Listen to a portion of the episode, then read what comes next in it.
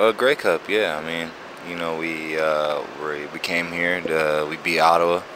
It was a good time. It was a good game. It was, like you said, it was an amazing accomplishment. Uh, so yeah, there's there's flashes of that. It's a little bit. It's not as set up as it was as the Grey Cup, but yeah, you still get that feel. You're we're in the same locker room. We're in the away locker room, so you know, we're uh, we're excited. We're excited.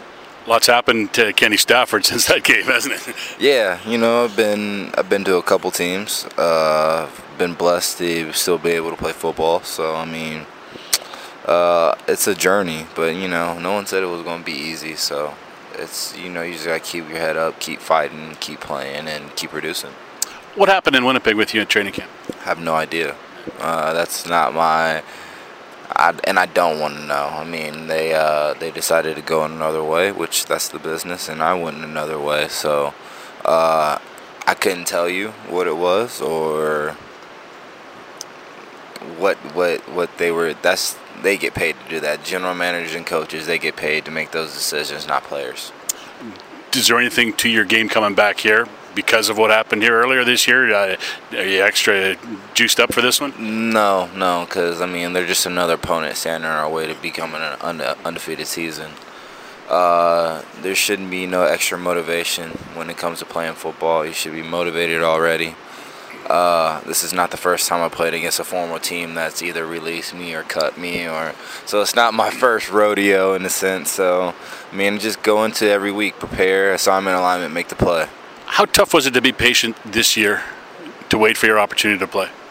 Uh, I mean, God, God puts you through things that you know you can, you know, overcome, and it's just uh, a humbling experience. Uh, I was able to be part of a great organization previous, so I knew what I was getting myself into with the organization in Edmonton. So, I mean, yeah, we all want to play. We all want to play. We all want to produce. We all want to show what we, we have. But I was able just to sit back, really fine tune on my craft, really get other people's opinion, not be the guy in a sense, you know, be the practice squad player. So, I mean, it helped me out, but uh, yeah, it was it was a process, most definitely. It was a challenging process, but it was also a humbling process. This will be your third game back. Yes. Uh, how is your comfort level? Oh, my comfort level was always there. Like I said, I've been I've been in this organization. I put on the jersey. I've done the pregame. I've played with the quarterback. Played with the starting O-line. I think the, most of our starters I've actually played with in Edmonton. So it wasn't. It was just. It was just getting my feet wet again. You know, I haven't played football, coming straight from training camp, being getting reps, reps, reps to reps going down to going back and just you know getting that playing shape, getting in that playing, playing, just playing football, man. Just enjoying the game. So. Your uh, your stat line last week it was three catches for I think it was 85 yards, uh, the big 70 yard bomb. That was uh, 2015 vintage Kenny Stafford. Uh, just one or two or three passes and a lot of yards.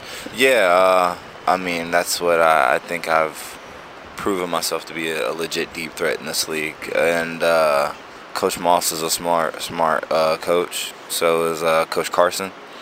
And they just put me in uh, positions to make plays, and it's up to me to make the plays. So, I mean, I appreciate it. I'm showing them that I can grab the playbook. I can run pretty much every route. So they're just uh, putting me in plays, put me in positions to make the plays uh, it's been an incredible run of injuries on this team, and it's been incredible to watch guy after guy be the next man up, but come in and contribute. You've been one of many who've got a chance to play because of injuries, but it seems everybody who gets a chance to play puts numbers on the board, plays well. Uh, we're a deep team, a very, very deep team, and we believe in there should be no drop off in. Uh, a starter goes down or a two goes down, there should be no drop off. You should come in in the offense or defense or special teams should uh, compete at the same level. So we're uh, we're really a firm believer in the next man up. Uh, people know that you're in that in the meeting room, you're in the organization, you're in that locker room because you're going to play football this year. We all know football is a very unforgiving sport and injuries happen. That's just football. So uh, they prepare us as twos, as threes that you're a starter. So, I mean, uh, it's a testament to the coaches and the, and the staff just getting us prepared each week and making sure we are are all on the same page and we're ready to play the best football we can. Um, Winnipeg's defense. How do you have to play to be successful against them? Uh, smart. Uh, take what they give you. They're a very they're a zone team. They like to mix in a little bit of man.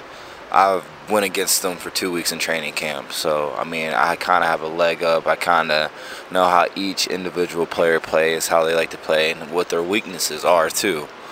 So, but they're a very good defense. Back, their back seven is very, very strong. Their secondary is very strong, and their D line gets after you. So it's uh, they're a good football team. They're coached very well, and we're coached very well. So this should be a good game.